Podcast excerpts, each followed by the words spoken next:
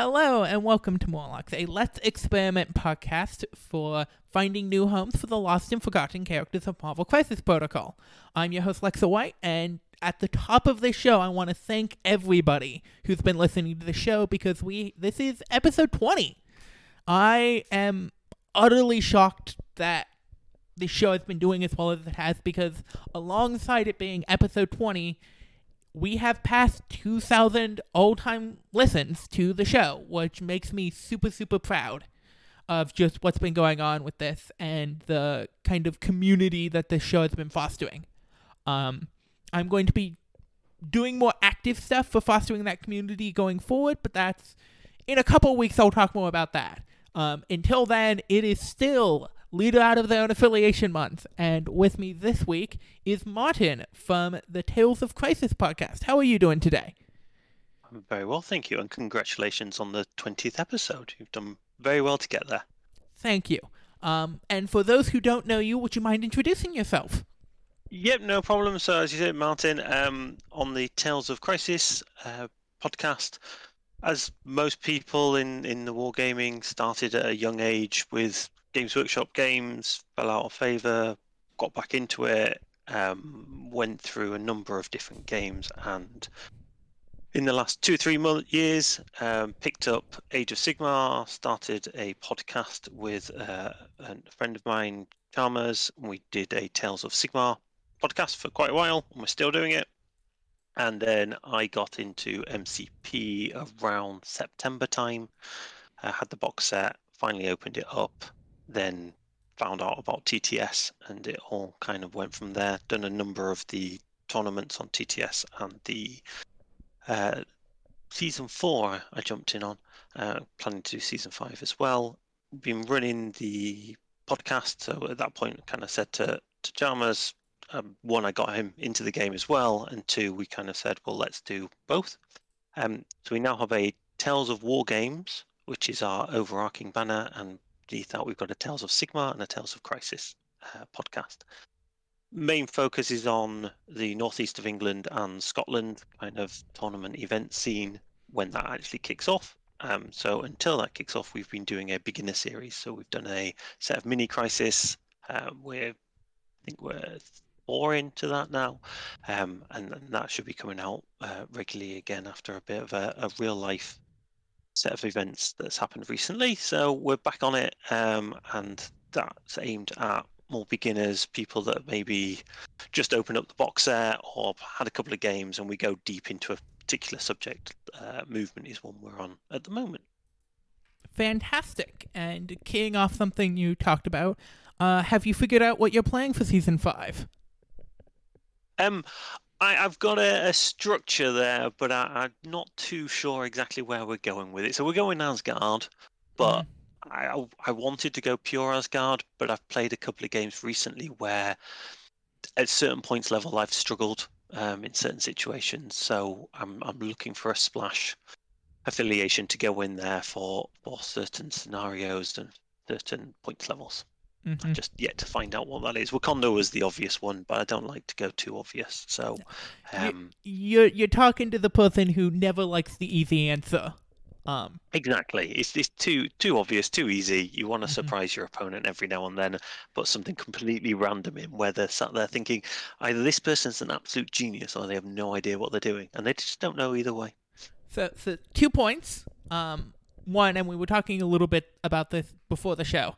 I think Sin Enchantress Loki is a fantastic Cabal core, and that's a really easy splash. Yes, you mentioned that before, and it hadn't really occurred to me. But actually, putting just just putting Sin in kind of opens up a whole raft of options in there.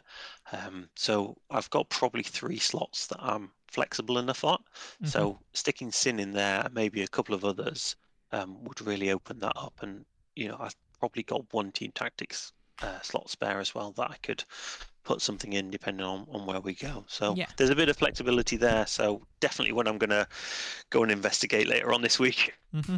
And the other one, uh, I uh, for my season five, I am in fact pl- going to be playing Wakanda though. Okay, fair enough. I am going to be standard Wakanda.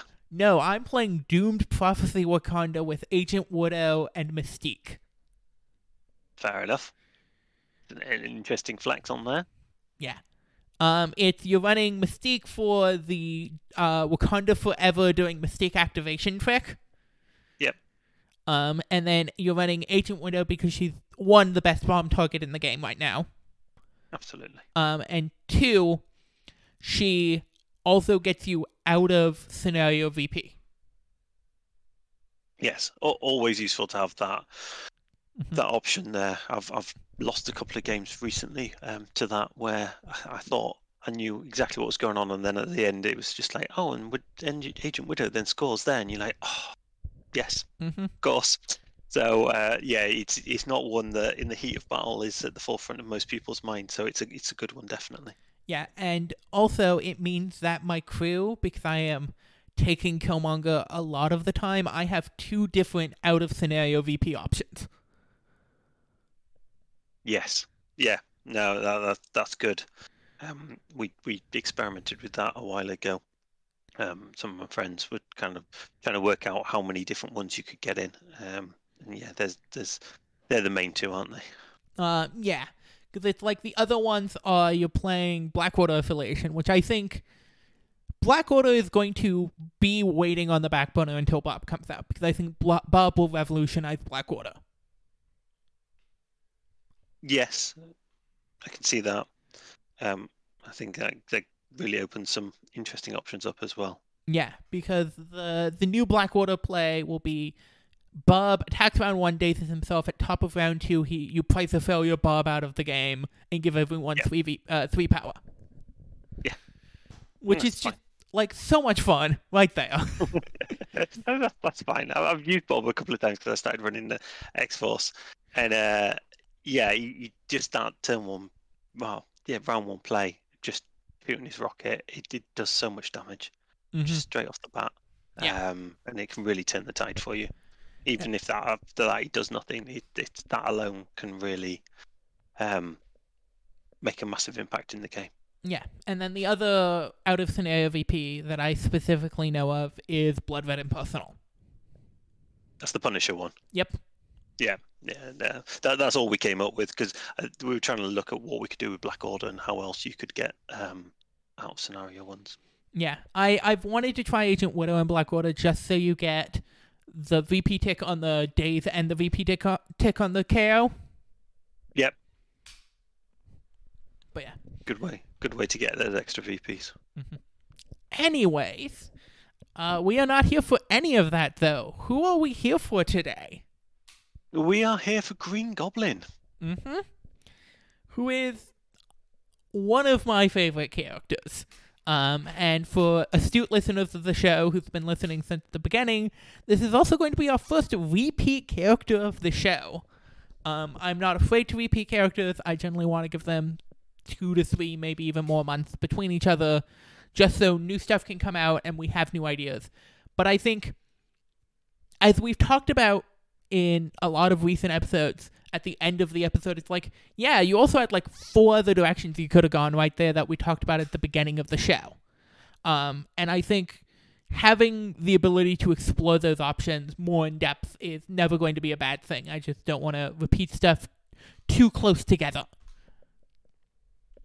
Always makes sense. Keep keep it fresh. And Green Goblin's definitely somebody that I think we're going to see a lot more of with the increase in spider foes. Once we get that release out there, I think you're going to see a lot more of him. But unfortunately, at the moment, I don't tend to see that much of him. Mm-hmm. which Yeah. I think is a shame because Mhm. uh, a great character, and I, I, I actually really like the model as well. Oh yeah, I. It's one of I think the best models on the table for me. Yep. Um. Yeah, I don't really know of a model that I like. The Green Goblin is a a kind of presentation of excess for this company. It is such a a dynamic and specific mold and like the only things that really compete with it for me are some of the really subdued and simplistic molds um like she-hulk and uh black bolt Yeah, that Yeah. do a lot to convey their story in very little plastic. Yeah, maybe not in little plastic, but I mean, Kingpin is probably one of my favorite ones. And Mhm. again, it's a very simplistic, but it, it kind of just sums up Kingpin perfectly. for me. Yeah, for sure. Um, but he has two affiliations currently, which are the Spider Foes, which he leads, and then Criminal Syndicate, which we may talk about as a splash, but definitely won't be our like main focus. Um, but yeah, he's he's a fascinating character. I think he's probably the most interesting character in the game. Got a lot of variety in, in what, what he can do, um, but they're, they're quite tricksy, which which is good. Yeah. That's what you would expect from Green Goblin. Mm-hmm. So it's and the fact that he has very very distinct front side and back side. Yes, yes, it's a nice, nice change. He's one of the few that kind of all of a sudden ha- has quite significant changes between the two. Mm-hmm.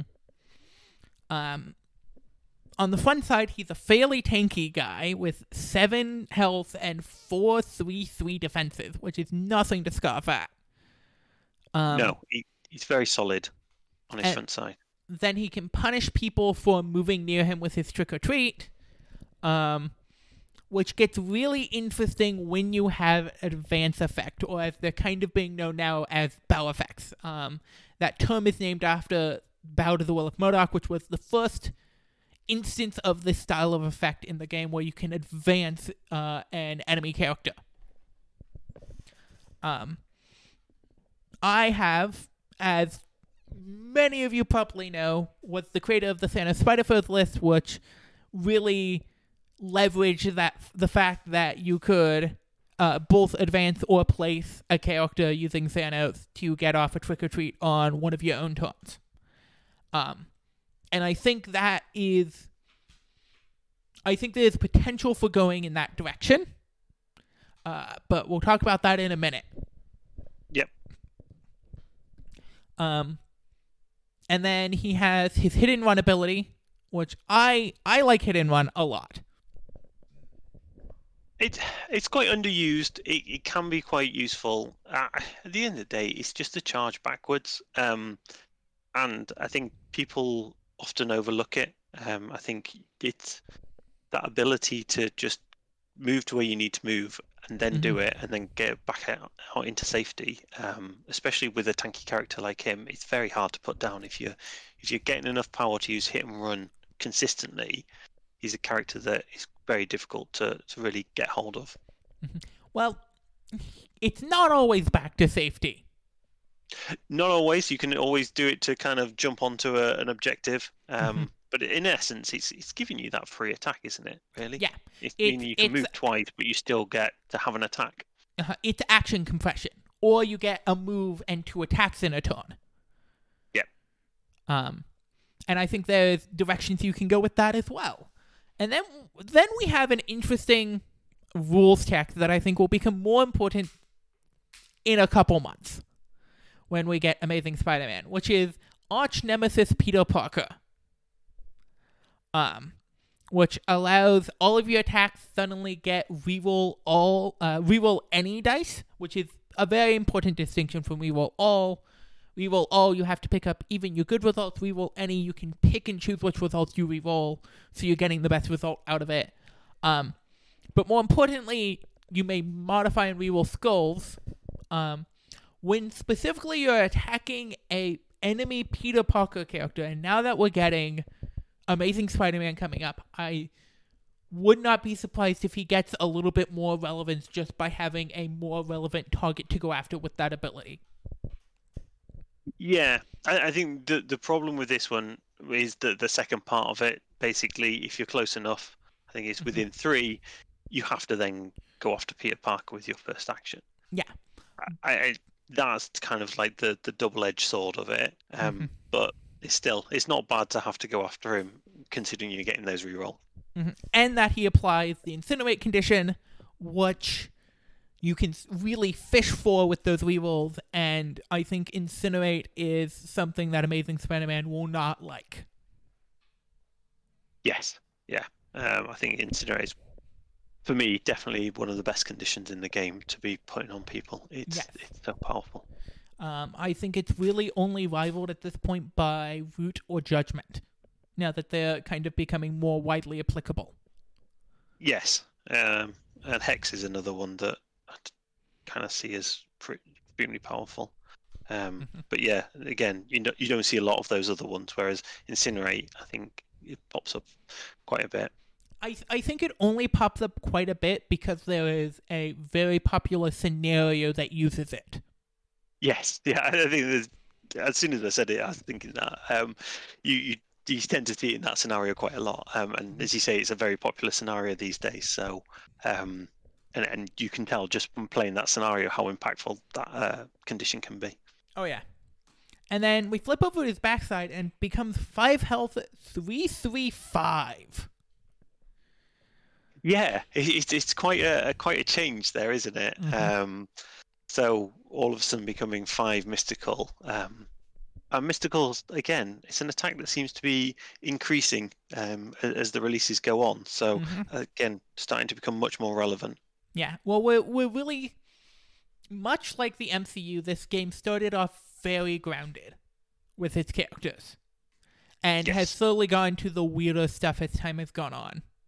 Um, with the asterisk of the big head in the room MODOK. Yeah, he was always an odd one for such an early release, wasn't he? Um, I I don't think many people knew of him before um, playing MCP. I definitely hadn't heard of him. I am not surprised considering the fact that I think it was just a couple months later the Avengers video game where MODOK was the big villain came out. Right. So Kind of it's like- tied into that. I can see the like multi-level marketing Disney person watching over all of that and making that decision. um, and doesn't he have like a Hulu show coming up or something? It does, yes. That's coming out very, very soon. Um, I think it's on. Because we don't have Hulu over here, we've got. I think it's going to be on Stars over here. Um, Mhm. It's a very, it, very non-Marvel looking show. Um, so it's going to be interesting to see what that's like. Yeah. Um, but on his flip side, he suddenly gets a lot of extra power gen. His attacks become better. Um, and he gets a throw. And a Yeah. really, really good throw. Medium range, size 3 for 3 power. Yeah, so he's throwing himself, isn't he? Yep. Uh, So this is the glider ram that you're talking of. Um, Mhm. Yes, it, it's very. Um, it yeah, it, it gets you. Again, it's extra movement, um, and it means that you can do um, damage quite reli- reliably. I think throws is one of those ones where, you know, it's it's a very reliable way of put, getting out damage. Mm-hmm. So as you say, size three, um, you put four damage on somebody. They depending on what they roll, but um, any any attack where you you're guaranteed to be doing four successes is is pretty solid. Yeah. So now then, there's a couple options we have going uh, for affiliations. I think. Um, but i do you have any ideas straight out of the gate that you want to bring up? Um, not necessarily affiliations, because I, I kind of looked at a number of them, and um, it there, there's nowhere for me that he instantly fits. Well, there, there are two elements to him that I think are very interesting that you can build around. Mm-hmm. One is he he can put out a, a number of conditions. So obviously on his builder, you know, on a wild on your builder, he can put out bleed, poison, incinerate. Um, and on his spender, he's putting out poison and incinerate. So you know he's a reliable uh, condition passer out, uh, if that's the right word. Um, and then the other element is that trick or treat. You know, um, that ability to, if you can put as you say, move people into that zone. Um, there are a number of other characters now that have a similar ability, you know, and you, you can set up zones where you move people in and they're just getting attacked uh, all over the shop, which is, is very powerful. Not sure how effective that is in the wider game, um, Mhm. if that's your only ability, but they, they were the two things that jumped out to me as worth exploring. So, so the other thing that has jumped out to me and worth exploring, because I think he's the tankiest character, at least on his front side, with this ability, which is uh, hit and run. I think Yeah. you could play an exceptionally slippery, protect an important extract Green Goblin. Yes, no, no, no, that's not not uh, a bad idea. You know, he's. I don't know why, but in my head, I always think that he should be long. I know probably game wise that would be more powerful, Mhm. too powerful, but with the glider, it kind of feels like he should be moving long. Um, but even so, medium with uh, his medium base, he is quite a mobile character even without the hit and run. So yes, uh, definitely having that ability will um, allow him to, to move around the board with an extract quite easily. Yeah, and it's how do I phrase this? The ways in which he's an objective carrier is interesting because of the way he creates area denial around himself for people trying to get in on him. Yes, he's he's not somebody that if if he's got enough power on him, he's not somebody that you want to reliably go near. And because his attacks are both range four and three, he actually doesn't need to be in the mix of it to still be relevant. He Mhm. can you know, take the extract, go hide in a corner, and he can still influence the game. Mm-hmm. And it's whoever gets close enough to daze him and pick up his extract is going to die the next turn because you flip him over. Yes, yeah. Once he's flipped, he then becomes a lot more powerful, doesn't he? Yeah, and suddenly he he creates a one for one exchange generally toward around the extract objective, which I find is really interesting. Um, so you can definitely play around that idea if you want to. Yeah, it's definitely definitely an area to to explore. Mm-hmm. So, is there one of those realms that you really jumped out to you first? Yeah, let's explore the the the um, hit and run element of it because, like I said, I'd, I'd kind of thought of the trick or treat one and, and the the the condition ones, but neither of them particularly got me to a place that I was comfortable with. Um, there, there was always something a little bit missing. So Mm-hmm. uh, let's let's let's explore the trick or treat, uh, the hit and run element of it, and see where we go with that. Well, I think Hit and Run and Trick or Treat can both benefit from an affiliation we actually talked about last week because it's good for the characters that don't necessarily have the most power gen but have kind of expensive uh, superpowers, which is Avengers. Yep. Um, definitely, definitely one because then then your hit and run is is more or less auto. Um, as long as you're not spending too many trick or treats. Mm-hmm. And because Trick or Treat is a reactive ability, you're also getting that discount on your Trick or Treat. Yes.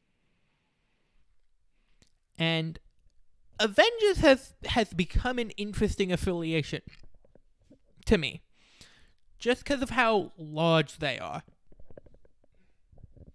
Yeah, you've got you've got lots of options. It still feels like Cap is a bit of a tax as such. Um, but I I think he ha- he has probably unfairly got a bit of a reputation. Um, and I think the more I mean we're, we've added this week they've added more to, to Avengers, haven't they? Yeah. Um, Scarlet Witch and Quicksilver has gone in there now as well. So it's Mhm. it's an ever growing one. It'll be very interesting to see what happens when if they give a leadership to to uh, Sam Wilson. But with the cap leadership, you you can do some really fun things with them. Mm. And I think the thing that everybody forgets about Cap is Cap has a throw. It's just two power and an action. Yeah, So it's like yeah, there's only so much I can really complain about him when he has the throw and the like nigh invincibility that he has. yeah. You, you just need to to make sure that you take into account that of, of what he's there for. Mhm. Um, I think the the trap people fall into is go right. We're going to do Avengers. We're going to build this, and then at the end we just need to stick Cap on. Yeah. Because it just feels like, well, then he's not really contributing at all to what you're trying to do. And I think there is an interesting direction we can go with Avengers because of a different new piece of tech that came out uh, with the new releases that came out, at least here for me at the US, uh, today, which is Deadly Legacy Virus Cured. This is the new uh, crisis, isn't it? Yes, the new 19 point crisis. Remind me which one this because there's two that have come out, and I, I must admit I can't remember which one's which. So it's um you uh this one is you have the three down the middle, Right. and um if one person ever gets all three of them, they immediately die, and you get eight VP. Yes. It's a, it's a it's going to be an interesting one to see how this works out. I've I've seen, uh, I think it was Xavier Protocols has done one about using the Hulk for this, which was Mhm. a very interesting read. Um, but I'm sure there are, are many, many other options for it. And I'm just thinking about this mission with mission objective, Yes. which is an oft forgotten tactics card. So this is the one where you can pass. Is this the Hawkeye and No. No, that's No? the professionals. ah? Mission objective is from the core box, and it's you spend two, um, either when you would drop a token or as an active ability to give that token to someone within range. Ooh, I need to check this. Uh, pass it to someone, an allied character within range two. Yep. Which just happens to be bodyguard range. True. That is very true. Um, and I'm so just you're thinking of giving them two cap? or I'm thinking about using Cap um, and Green Goblin Green Goblin's ability to be evasive and Cap to um, between Green Goblin, Cap, and Quicksilver, who's now affiliated, I think you can get a strong hold on it, and then at one point of the game you can pass it off to whoever needs the token to trigger. And you Yep. have and you have this kind of like we are going to take the advantage and we're going to try and get one token on each of these three people and then when one of them dazes we go after the person who dazed them and stack a second token on them and at that instance we mission objective with the third person to get the third token on them Yep. No, I, I can see that logic. So you're thinking of using Quicksilver to get the far. So if you, as long as you have priority, Quicksilver gets you your far objective. mm-hmm and Can then, Green Goblin get to the far one? Uh, I don't think he can quite. Uh, but more specifically, with advanced R&D, Quicksilver can get to the far objective and still have a long move back. Back, yes. I was wondering whether or not you could do that with hit and run with advanced R and D. Um, no, um, because hit and run does is an action cost. Ah, Uh, yes. so you would So still yeah, you get would need to, yeah. only two. Yep. Whereas with Quicksilver, it's just a move. It's just a free move, isn't it? Yeah. Mm-hmm. Um, I think the only ca- other character who could potentially do something close would be Ghost Rider. But I think he would end up one power short overall. Yes. Yeah. So that is That's- one possible play. But one single play does not make an entire roster, and that's not the only idea I have to throw on the table. No, absolutely. Um, so who are, who else are you thinking of, of building that core um, Avengers? So you've got so far Quicksilver and Captain America. Um, I've really been liking Beast as a core um, Avenger. You also have the option of classic Hawkeye or one of the new boys, either Iron Fist or Luke Cage. So I like Hawkeye because I think Hawkeye can double up on the passing out conditions. Mm-hmm. So you've got your pumpkin bombs giving out conditions, and you've got Hawkeye giving out conditions. That seems solid. Um, Beast, Beast is a funny one because I played X Men for a while, and Beast was by far my least effective piece. Mhm. Mainly because my opponent brought Hawkeye a lot and was able to focus down on the, the lack of energy uh, defense. I think Beast thrives in his other two affiliations. Um, one of which I want to bring up for this context anyway. Inhumans. I think there's also the potential to play a Green Goblin in Inhumans. Yes, and that again, you're giving him the power. You've got Crystal for the conditions. Mhm. Um, that's definitely one that I did did think of, um, just purely because I was thinking conditions, Crystal. Where does that take me in humans? Um, and again, very solid. You've got Medusa in there, who we all know is be- quickly becoming one of the best characters in the game. Um, and we've got one of my recent favorite characters in the game, Ronan the Accuser. Yeah, I've not really explored Ronan that much. I've played against him a couple of times, and he is quite annoying. But um, So he doesn't he doesn't seem that much play. What what is it appeals to you about him? Ronan hard wins attrition matchups. Attrition v attrition matchups.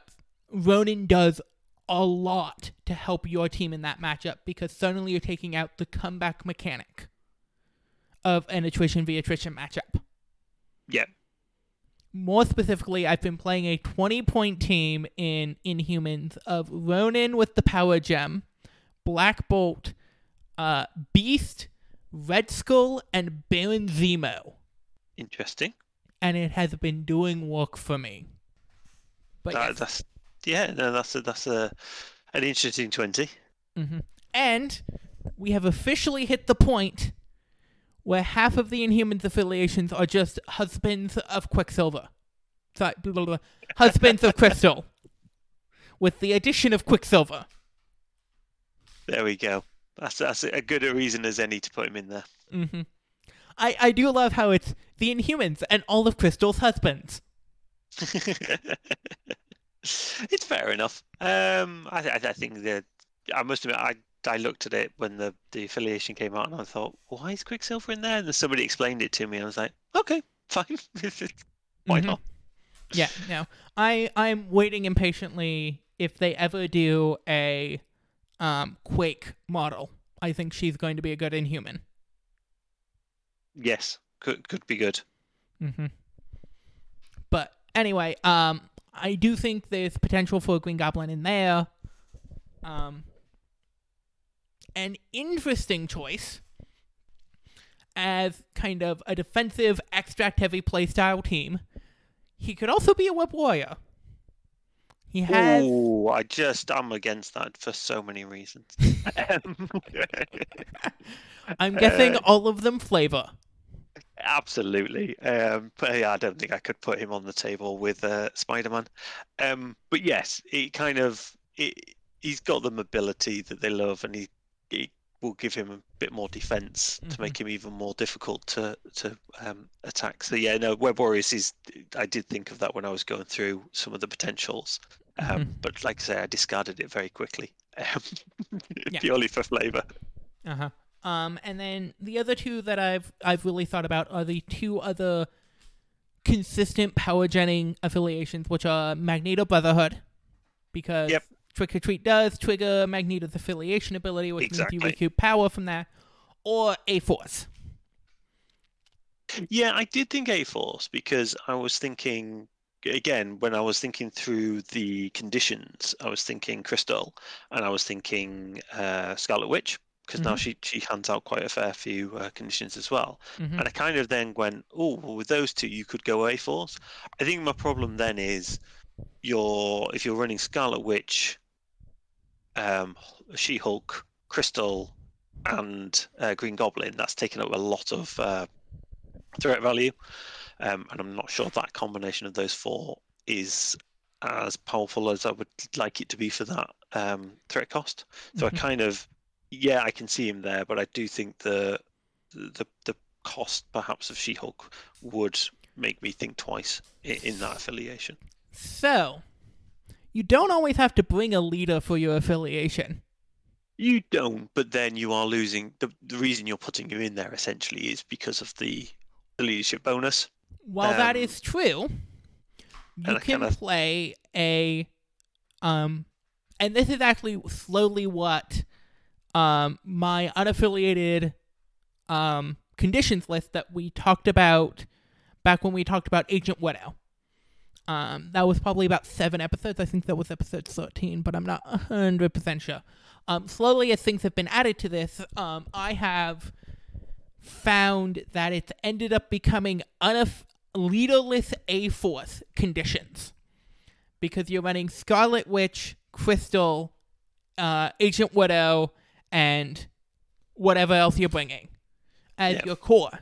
And then you're just playing on the really good tactics cards that um, A Force brings. But, so is that stalwart? Um, and what what is there any, anything else in there? Because the two that I always think of for A Force is special delivery and stalwart determination. Mhm. Is there another one available for them? Yes, so you you also have the option of A Force Assemble, Oh, okay, yes. Um, which is a lot more situational, but I think Stalwart Determination is such a powerful effect Yeah. that I'm okay playing just that, not and not worrying about the tax of a She-Hulk. It makes sense because you can keep She-Hulk in your roster for for the, the higher threat value ones. Yep. Um, as you say, you don't always have to use her. Yeah. And we don't have to worry about a secondary uh a, a, a flyer in this list because we we are planning on bringing Scarlet Witch. Yes. Which which covers that element of it. And Crystal. I was going to say Crystal's your your other one, isn't it? Because that's your Yeah. long moving um, flyer. Um, yeah, no, I, I I like where you're going with that one. I think there's definitely some some options in there. Mhm. Um, I I think Avengers though is the one that kind of um has made me think because I think you know the trick. Just exploring for two minutes the trick or treat one and, and why kind of I, I've maybe moved out of that one.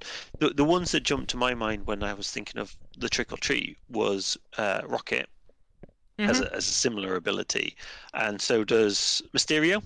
yes. Um, and then the problem with that was then I was kind of like, well, you've got Mysterio and Green Goblin. Where are you going there?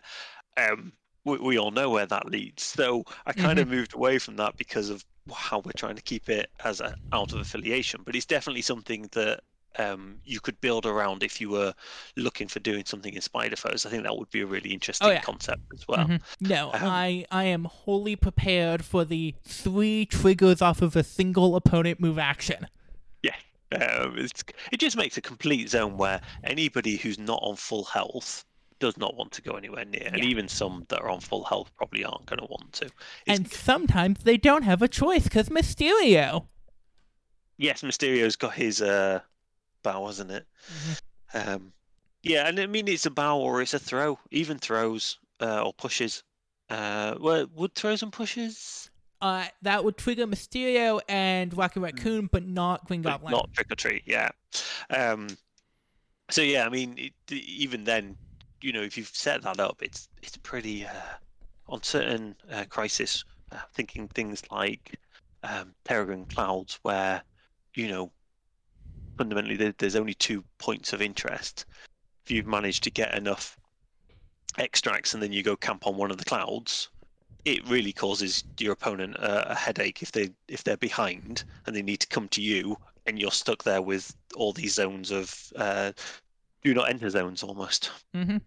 So the thing that I had in my mind for the um trick uh trick or treat mode was more not so much about dealing with the power gen because I don't think there's an affiliation that allows both options that we want for both the power gen and movement for trick or treat.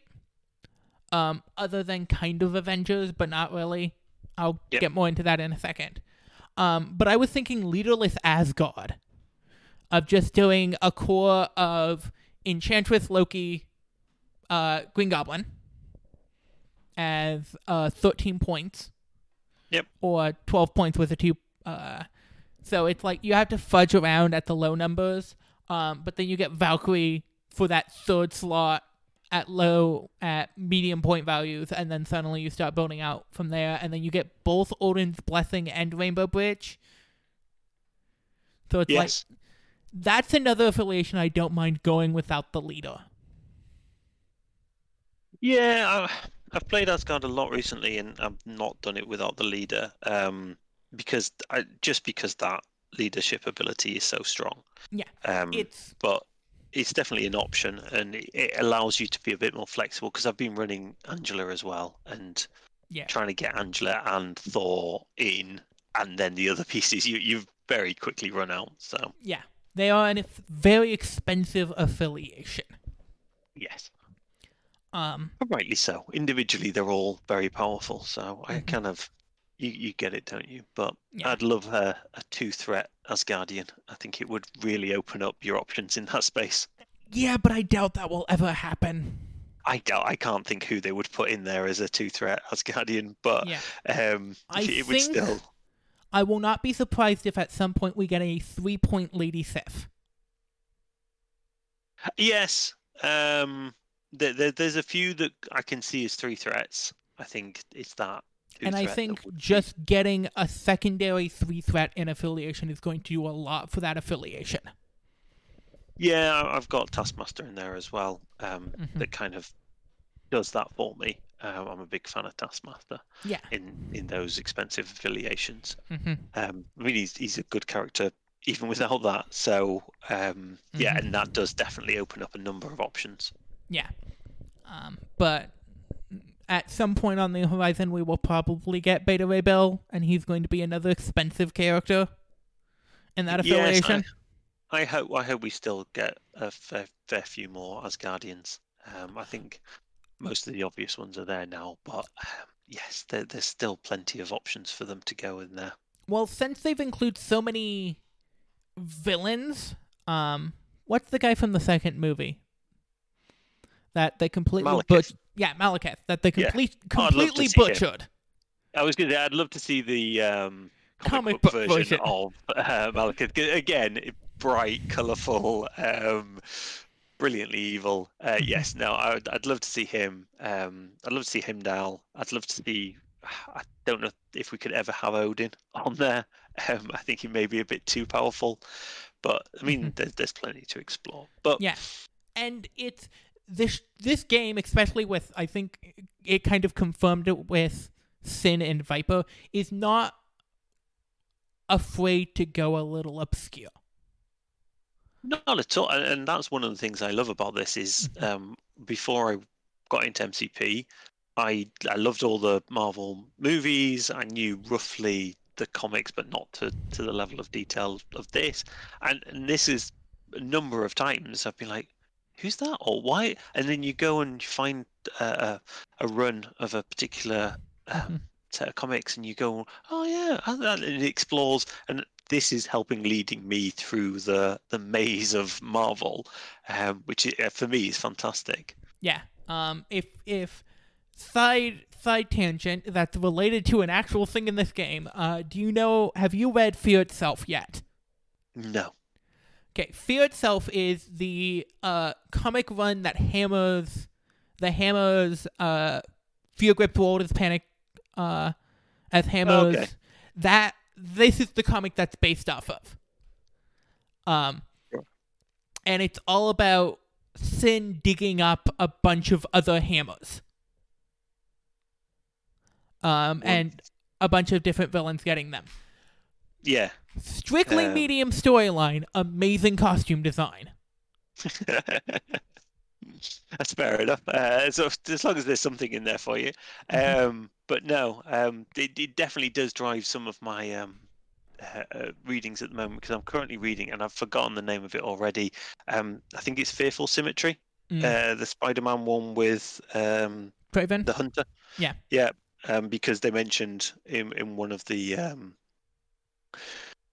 that they did the the the character uh, card for him is going to be based around that particular run. So I'm, I'm digging my way through that at the moment. So, So- um, I already have a cold shot for that card.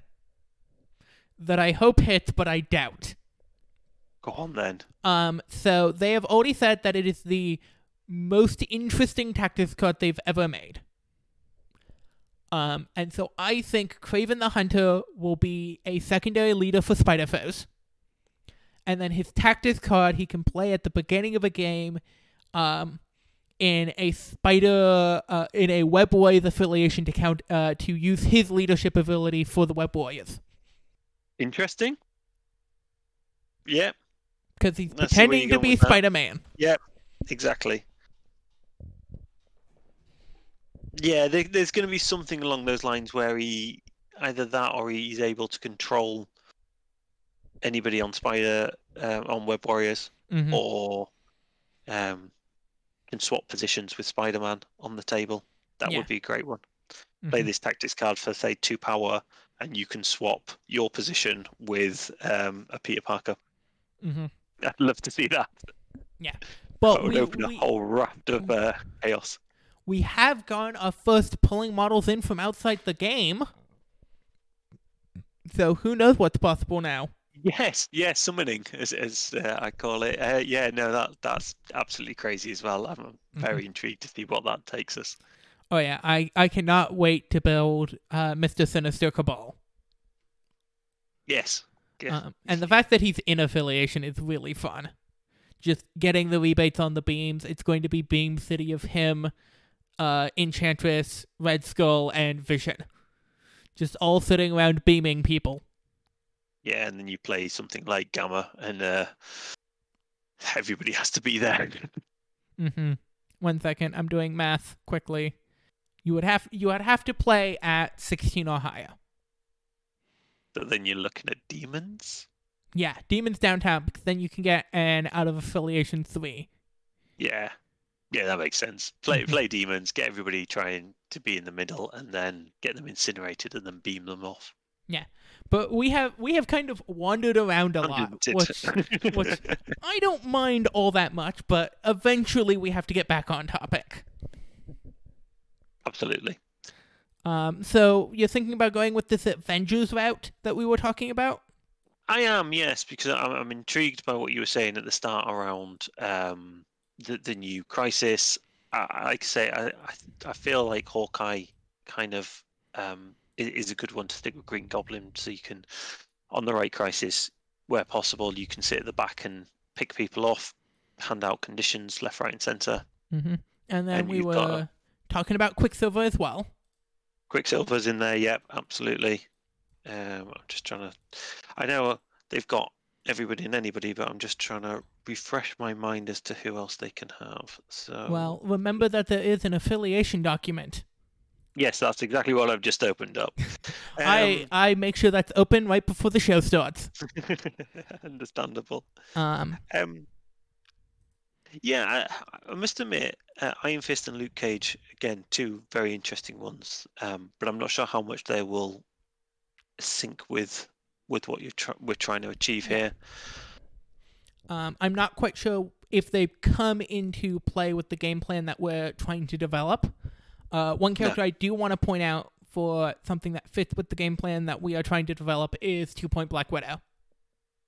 Yes, again, long mover can can get around the board, can go grab those um, tokens and put, bring them back. And we do have both Black Widow and Hawkeye, so if we wanted to, we could play the professionals. It's a very situational tactics card, but it can be very powerful when it comes up. Yeah, no, it's a, it's a good one to to to slip in. hmm For the more expensive uh, or the higher threat, I think Scarlet Witch Yeah. is worth putting in there. Um, I'm very intrigued to how powerful she's going to be. So now Like- we're hitting a point where we can get we we have enough affiliated slots. I think we can start looking outside of affiliated. Uh, yes, um, I probably wouldn't want to look much further than Enchantress, just because I think she can do a bit of everything. Well, I was Um, going to bring up Loki with the mind gem. Loki with the Mind Gem, yes. Is is this kind of like classically good in Avengers? Has the reactive powers, unlike Enchantress, to really abuse the Avengers leadership, and also still has the bow um, ability that combos with uh, Green Goblin's Trick or Treat. Yep, no, I, I, I don't mind that. My only other issue with Loki and the Mind Gem is the fact that it's taking up those two slots. hmm And I, I suppose previously I wouldn't run Loki without um, the mind gem, but actually in Avengers, I don't think that's as bad. Yes, you lose the bow, but you're still getting good value out of it. Yeah, and you still have the ability to proactively use I am a god to get blinks on your Yep. attack roll. Um, and I I love the timing window of I am a god. Um, because it's always before you roll your dice. Which on Yes. defense means you get to look at your opponent's dice results before determining whether or not you want to pay for I am a god. Yes, yeah, and then and then you get to decide: is it worth it? Is it are you going to need it? Because we all know how these dice go, and that you can easily fluff a dice roll in this game. Mm-hmm. Yes. There, there's the other weirder option, which I don't think is the thing we actually want to do, but um, Loki does have the option to pl- play Space Gem. Yeah, I, I'm not sure if that's it. It's often overlooked, and I think it's more powerful than people give it credit for. And especially then in, in Avengers, you're not worried so much about the the, the extra power. Mm-hmm. Um, but I'm not sure what you're getting in here. I suppose it's bringing it's the ability to bring your own um, extract carriers safer. Yeah, that that's what it would be for, but that is suddenly a six pa- uh, six threat investment. It is, and when you look at what else you can get for six threat, I don't think he quite stacks up. Yeah. Um, so yeah, I think I think we go with the mind um, gem, Mhm. keep it classic, um, and it still definitely has potential because it's that move it either into the trick or treat, or you can always, you know, if somebody's threatening a uh, extract carrier, you can always just get in there and move them away, Mhm. give it that Loki bubble, and make you know makes everything that bit more expensive. Yeah, and we are we are playing extract heavy right now, or re- really towards the extract side of the field. And there's another character that I think works exceptionally well on extract, and we can use our final slot to make a secondary affiliation with it, which is Toad. Yes, I was going to go Toad. Um, what's the second affiliation you're going for there then? Then we can bring in Magneto and have because we already have Scarlet Witch and Quicksilver. And then Toad, Magneto, we suddenly have Brotherhood affiliation as well as Avengers affiliation. Yeah, I'm wondering whether or not actually do we do Mystique instead? Mystique, uh, Mystique is a very good option. Um, I know we. I was talking about Brotherhood, uh, Magneto specifically because we brought him up earlier.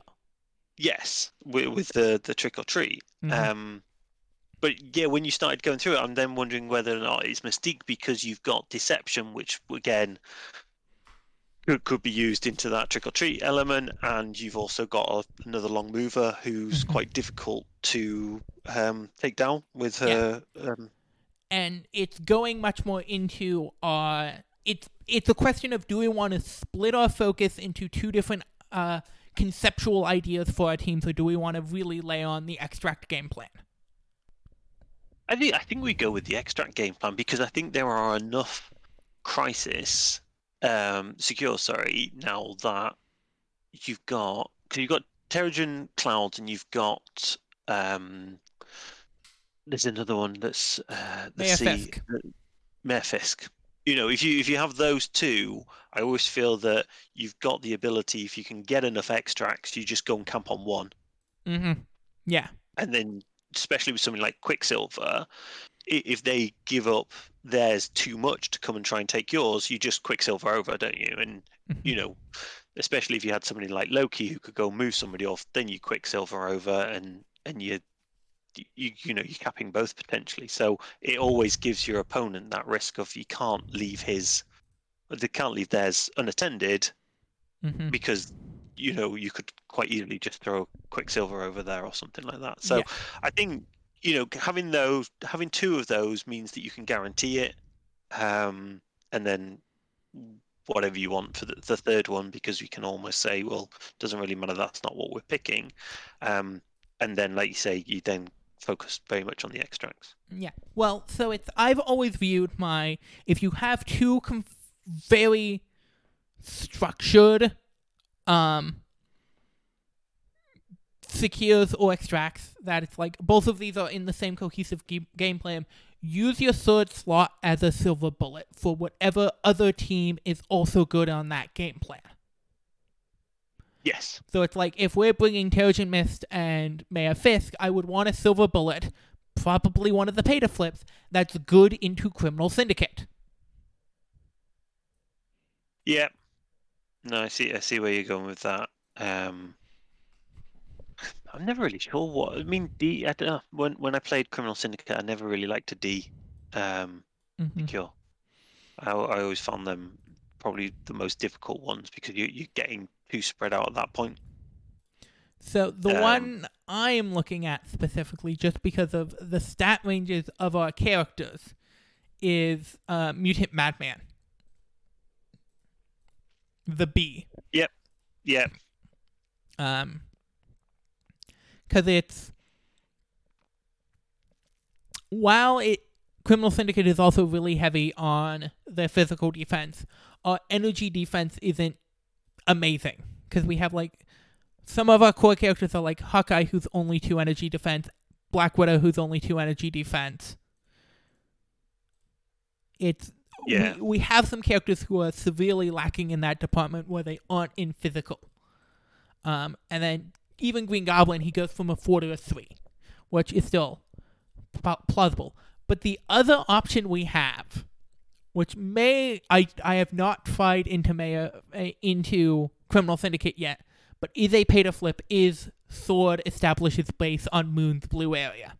Oh, and this is the other new one, is it? Yes, this is this is the one that's going to be coming out with Cable, so it's not going to be legal for the upcoming league, but will be um, available soon thereafter.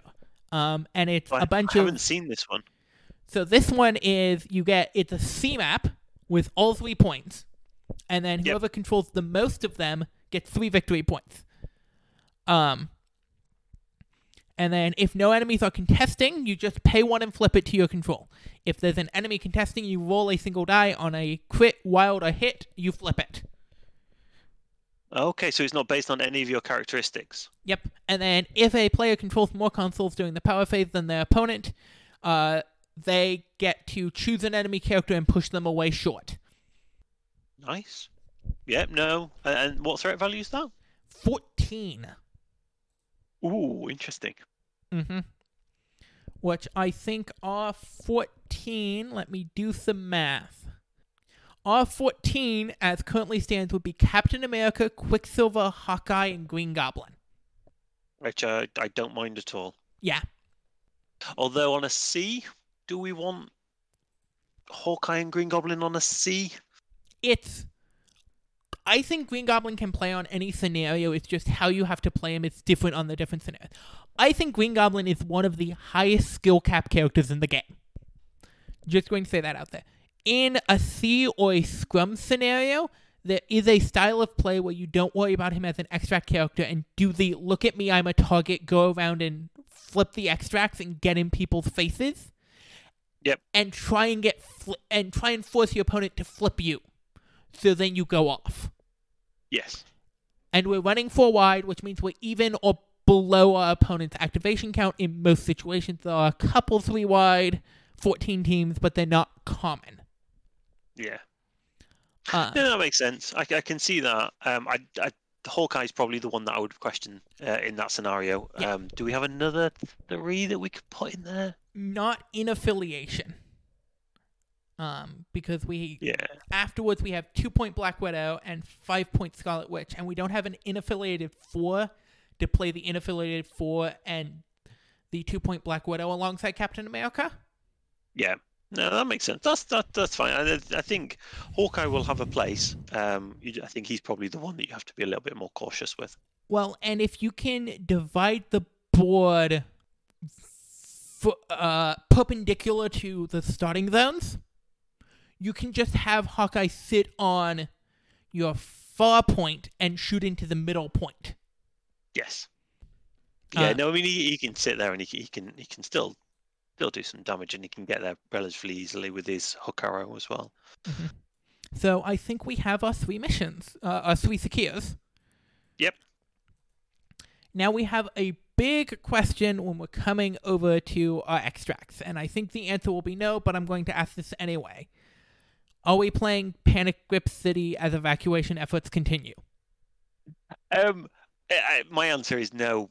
Not just because it's on the restricted, Mhm. um, but I, I'm not sure that we're gonna have people with lots of power. Yeah. Um, I know Avengers is obviously gonna give you the bonuses, but I think a lot of the people we're picking are power hungry, and that's why we're putting them in the Avengers hmm because they they need a reduction. So no, I I, I think there will be others w- that will be better at it than us. Very fair. Um, there are some that I do want to talk about in here, though.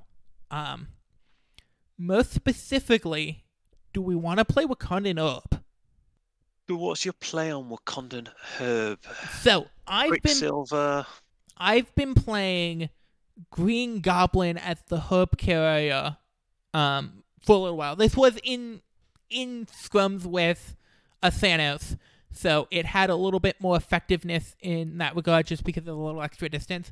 But being size 3 as a herb carrier is very different from being size 2 when securing the herb and actually sitting on the point.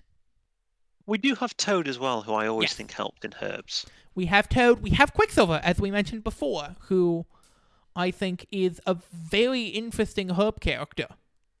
Yeah, because Um, he's not getting there with his first movement, so he's going to have to double move to pick it up. mhm. But then he's going to have his ability to to run away if he gets targeted. no, he won't, because he will be ca- carrying an extract. Oh, and that his limits it, doesn't it? hmm Hmm. Um. Yeah. I, I also am just looking at it, and the way we have our list constructed, I don't think we actually have the right points values for it. Unless. One second, I'm doing math again. So we could play a team of Captain America, Quicksilver, Black Widow, Toad, and Green Goblin at 15. That's not bad on on on herbs. Mm-hmm. Um. I just. I wonder if there are better ones. Yeah. I just, Herb, herbs is in a very weird place at the moment. I I don't tend to see it that often. Um, Mhm. because I don't think many people have got a solid plan for it. There's a Yeah. few that do, um, but I think Enchantress has kind of caused some problems with herbs by Yeah. the fact that she can go and steal your opponent's herb. Mm-hmm. Um, I think she's the only person in the game that can hold your your opponent's herb. Um, so Technically, kind of- a Black Widow character can if you use professionals. fair enough. Um, so yeah, it's it's kind of one of those weird situations where I think she's had a, a big hit on herbs. Um, so I think we maybe park it for now Mhm. a- and maybe come back to it if we need to. Yes, we we are definitely doing. We've talked about this before. We're definitely doing Deadly Virus, uh, Deadly Legacy Virus Cured, uh, which is a 19 point scenario. So let's quickly build that. So we have Captain America, Green Goblin, Quicksilver. That's what we want to start out with. So that's 11 points. So we have eight remaining points. Uh, so we can play Hawkeye and Loki with the Mind Gem. That would be Hawkeye, Loki, Quicksilver, Captain uh, America, Quick, Captain Quicksilver. America and Green Goblin. Yep. Yeah, Which- that's that's solid. Yeah, not complaining about that. Um, yep. So yeah, and then so that's definitely something we want to play because that's the thing we were talking about from the very beginning. Yep. Um. I, we- and I suppose the two that are jumping in my head at the moment would be Montesi. Okay. just because we've got the beams and we've got the the the mobility, I think Montesi with Green Goblin is an interesting one Mm-hmm. because he can get around and get to where he wants to be to, to get the, the beams off. Yeah, And, and, then I was thinking, most specifically, he can do the beam and then run away with hit and run. yes, yeah. So again, it gives him that little bit of extra mobility Mm-hmm. and protection if needs be. Especially if we're playing, um, you know, if, if even if your opponent picked one of the skills, you know, there, there's a lot of skills at the moment that seem to group people together. Um, a lot of the popular ones. So I, I've got, I think Montesi, and then I'm thinking of an F. You know, if if our plan is extraction, the Fs are always the ones that give you that advantage of going through two. Um, you've always got the Angela question with an F, um, and so I think if if you're coming up against somebody who's got Angela, then probably you're leaving your effort home. Mm-hmm. Um, but and I, I prefer struggle over spider infected, um, just because mm-hmm. spider's got that so, awkward movement that can kind of cause some problems. So there are two things that I want to talk about with this. Yep. Um, so I'm with you with struggle with the cube because that also gives us extra power gen on our characters who want extra power gen. Yep.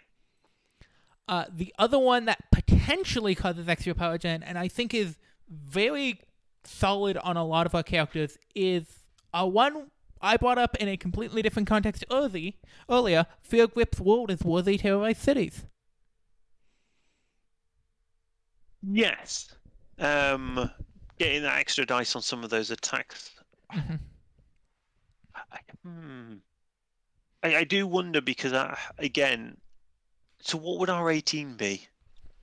Let's see. Let's let's do some math. Yeah, let's so, see what the 18 would look like. Uh, Captain America and Hawkeye, I think, are the two cores there. Yep. Um. Okay, hear me out on this. Captain America, Hawkeye, that's seven. Scarlet Witch is twelve. Yep. Green Goblin is sixteen, so eight, and then add Toad for eighteen. Yes, or Black Widow. Yes, or Black Widow, but I think Toad is the better one on hammers. Um, I think Toad is just an inch better than Black Widow when you're not dealing with affiliation right now because he can safely grab mid up board extracts without being in Enchantress range. Yeah, and I suppose it does make Tongue Lash that little bit better in that you, you've got a bit more chance of getting the push if you're getting that extra dice. Yes.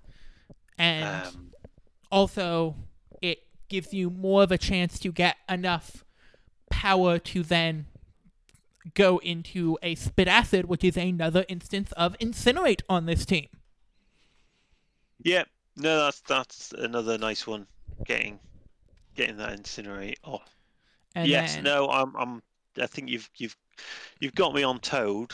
Um and then you have Scarlet Witch, which just turning her six dice into a seven dice builder. Scarlet Witch was an automatic, definite.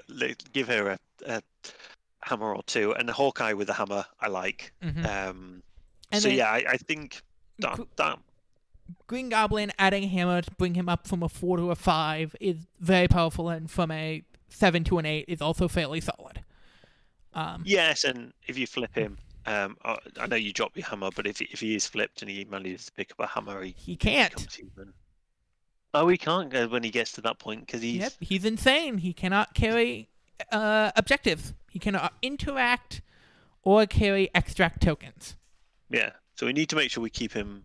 If we're focusing on extracts, we need to make sure we keep him nice and healthy. Well, um, as, as I mentioned earlier, there is a threat of activation with whenever we die whenever where someone gets close with a green to a green goblin that's holding an extract because as soon as you pick up that extract if you're not immediately moving away from him and especially moving away from him more than a medium uh green goblin can just catch up to you and kill you yes yeah he then leaves the extract there for somebody else to pick up but that's that's fine that's we have a quicksilver yeah, we've got Quicksilver. We've got Toad as well, who can get yeah. there um, mm-hmm. with the hop and mm-hmm. um, interact within two. So no, I, am I'm, I'm happy with the uh, we're going fear, which mm-hmm. then means of the the other two that we talked about. Do we prefer Montesi over Struggle? I think. I think we prefer Struggle. struggle. Yeah, um, they're both 17. Mm-hmm. Um, no, I think I think struggle because then it means you, you get your middle one, you get your two closest to you, it's giving you that extra power.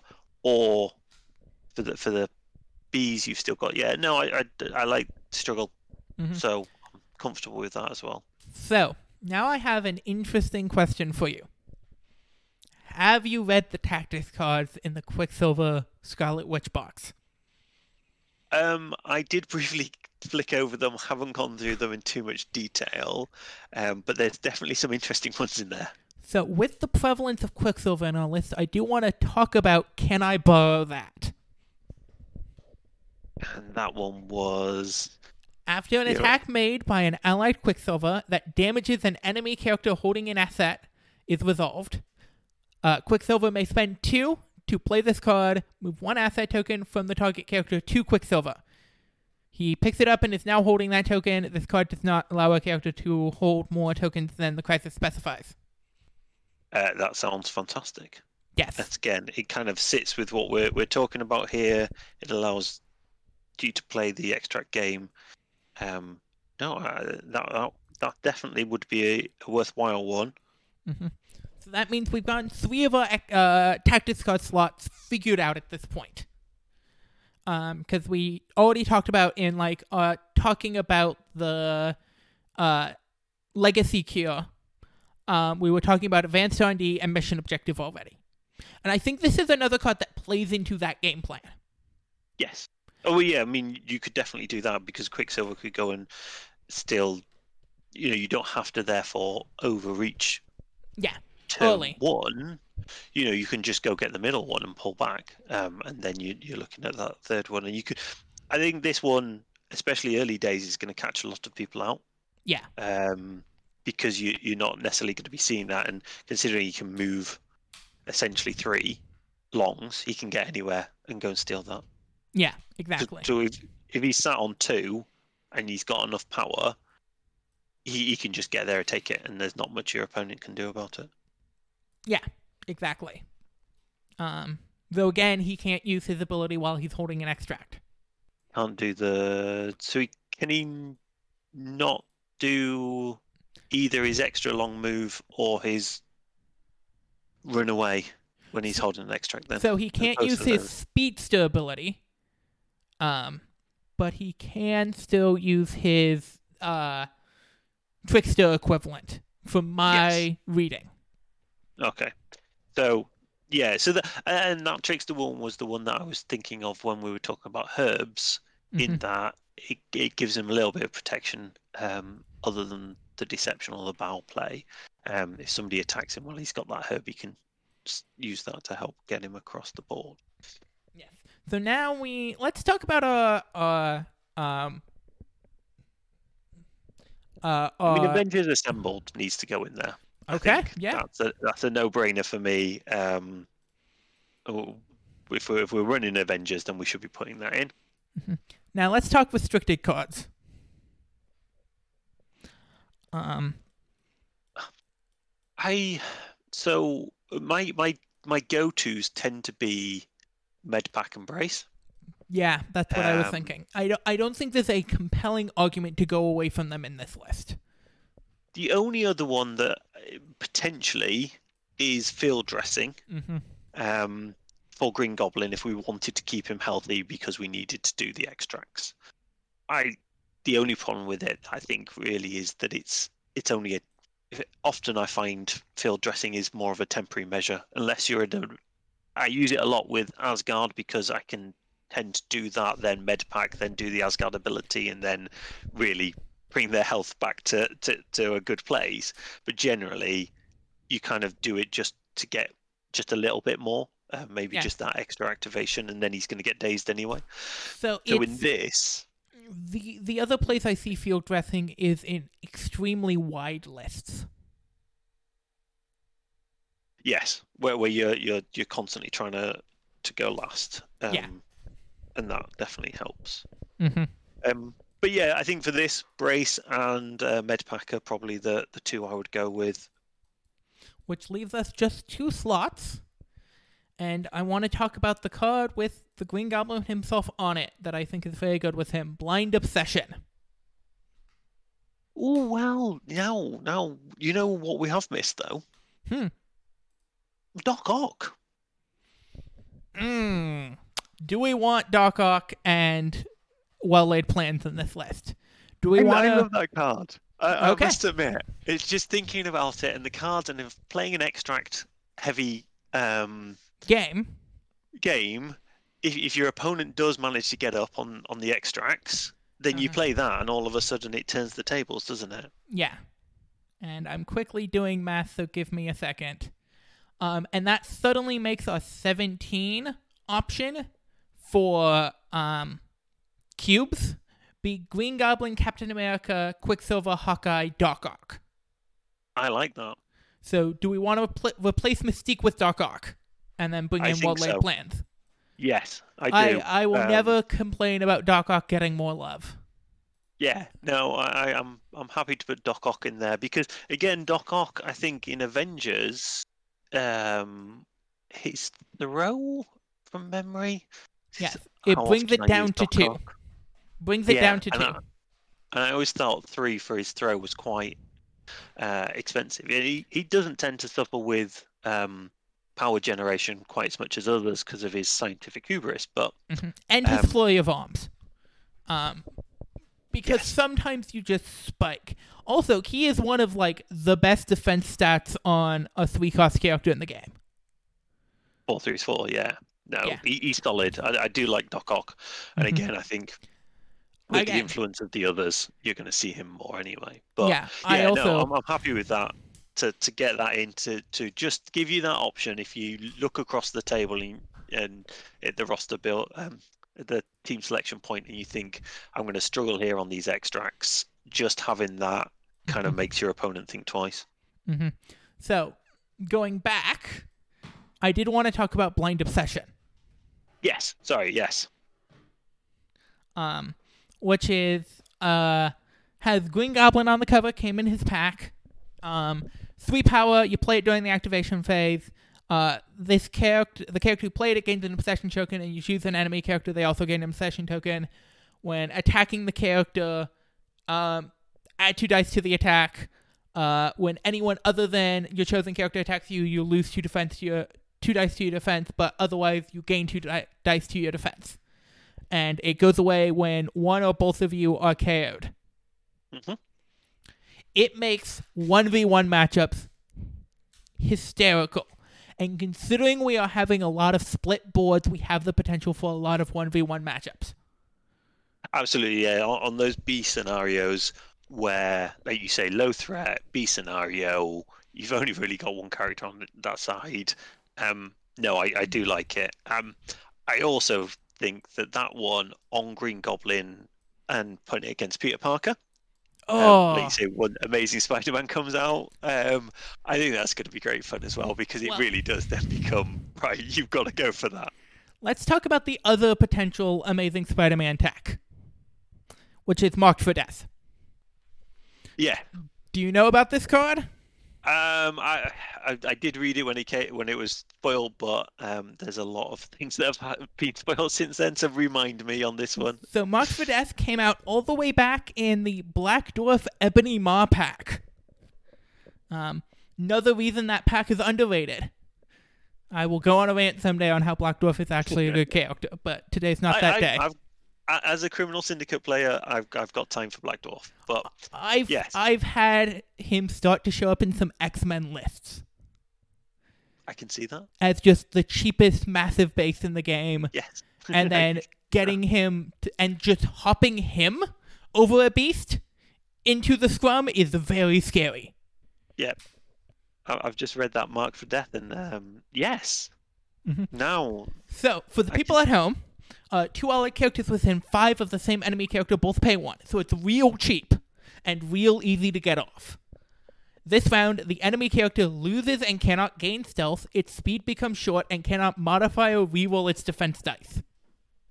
so again, if we're looking at the extract play, this will be very useful um, if you've got, especially if, if your opponent picks a, a single extract and they've got that one Mhm. character running around with a single extract.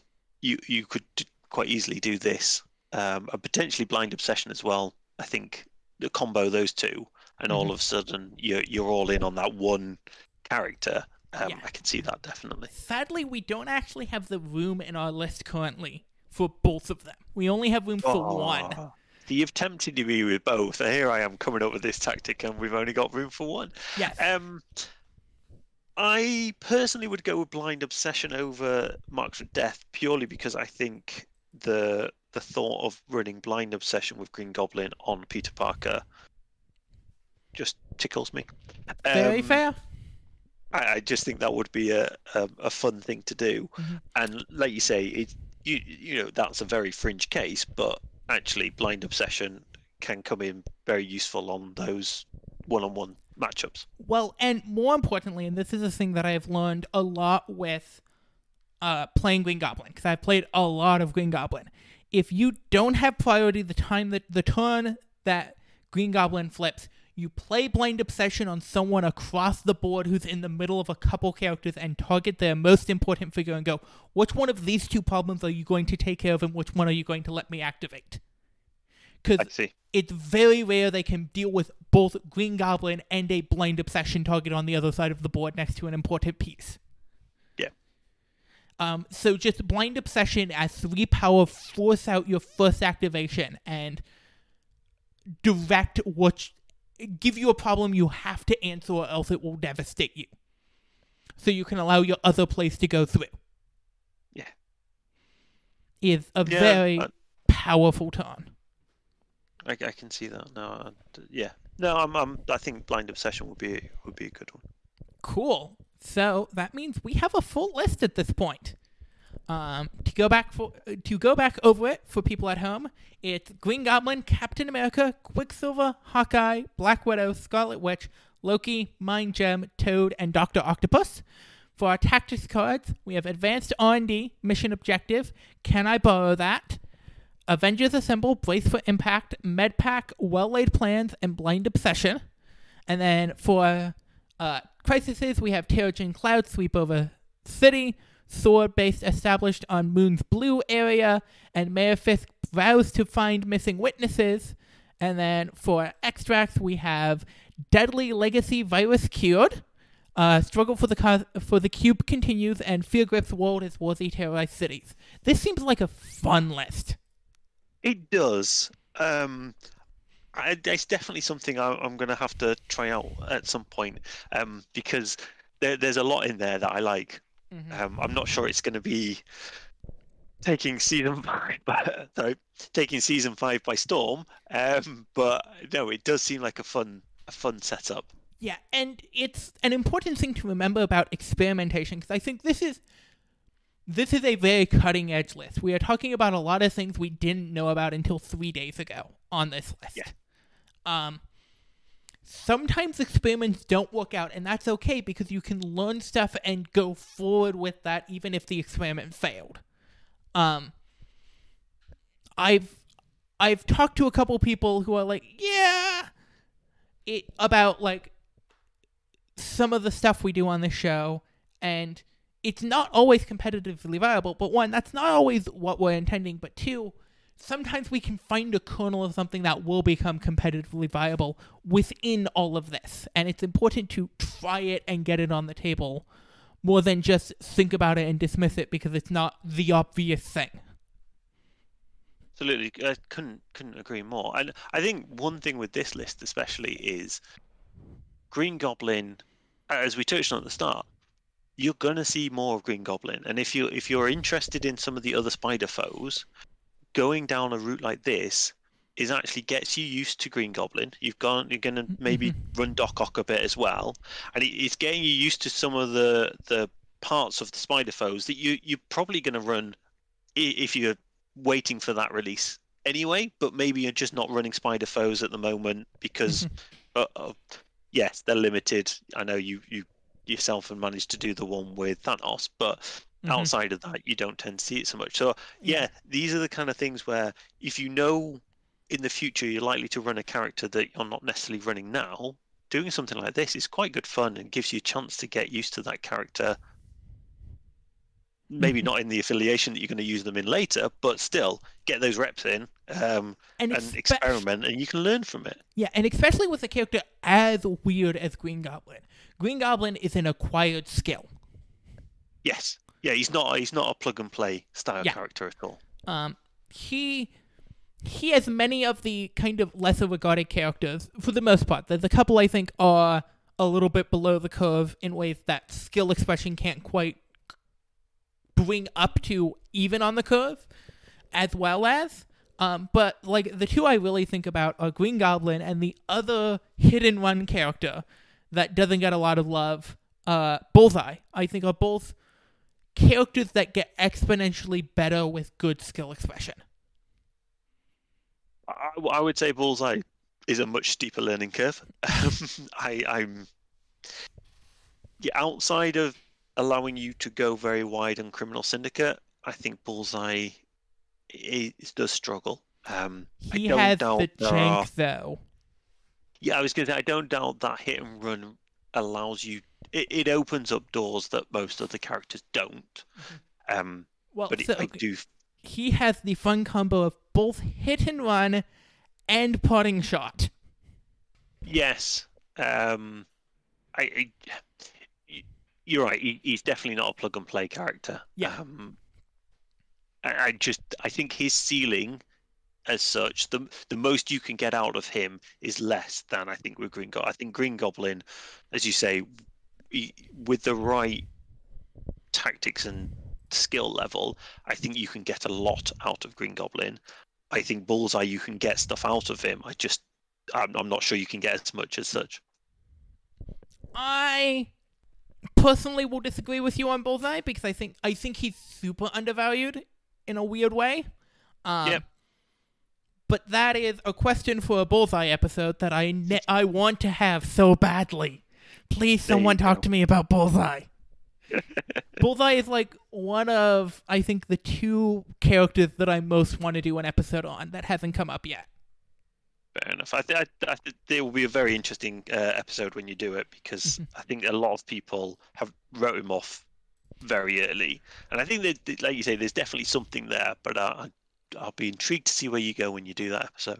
Yes, and and as I have brought up on House Party Protocol before, um, there's also the fact that half of the time I'm playing Bullseye, I tilt the hell out of my opponent with Bullseye, and they just try and kill Bullseye against every other possible thing they can do in the game, Fair enough. and that's a powerful ability. That's not that written on its card. Yeah, yeah. That that alone is something that's um, worth worth experimenting. I think he's one of those ones again where I think there are some. There, there's a lot of underused tactic team tactics cards out there that you could start to look at with just the lens of bullseye and saying, right, how do I get the most out of him? Um, but like say, Elemental, probably elemental Yeah. infusion. yes. hmm Uh, he, he has some legs, definitely. Yeah. But again, that's for a Bullseye episode that hopefully will happen one day. Um, if people wanted to reach out to you, where could they reach out to you at? They, they can reach out to me on I'm on Twitter and I'm on uh, Instagram at Martin Swaffield, um, and we have a Tales of Wargames uh, website where you can find all our stuff. Um, just www.talesofwargames.com. Fantastic. Thank you very much for coming. No problem. Thank you very much for having me. Um, and if you want to find me, I am Lex the White on all the MCP discords and Gypt on all the non-MCP discords. If you want to see me talk about television, come visit my Tumblr at ggypt.tumblr.com. I'm currently working my way through Kung Fu, the CW TV show, which I'm a little behind on because I was uh, out of state and without internet or TV for about a week there, and so I fell behind there. So I intend to catch up soon enough, and then. Uh, if you want to see me play something completely different, most Sunday mornings and some Saturday mornings now at uh, early morning hours Pacific Standard Time. We're not as regular as we used to be. Sometimes we start at 6, sometimes we start at 8 PST. Who knows? Uh, but come visit Codap Games, uh, twitch.tv slash Codap Games to see me play or just do design talk for Arkham Horror the card game. So yeah, it was a whole lot of fun. Thank you very much for coming on. So thank you very much for having me, and again, congratulations on the 20th episode. Thank you. And keep experimenting, people.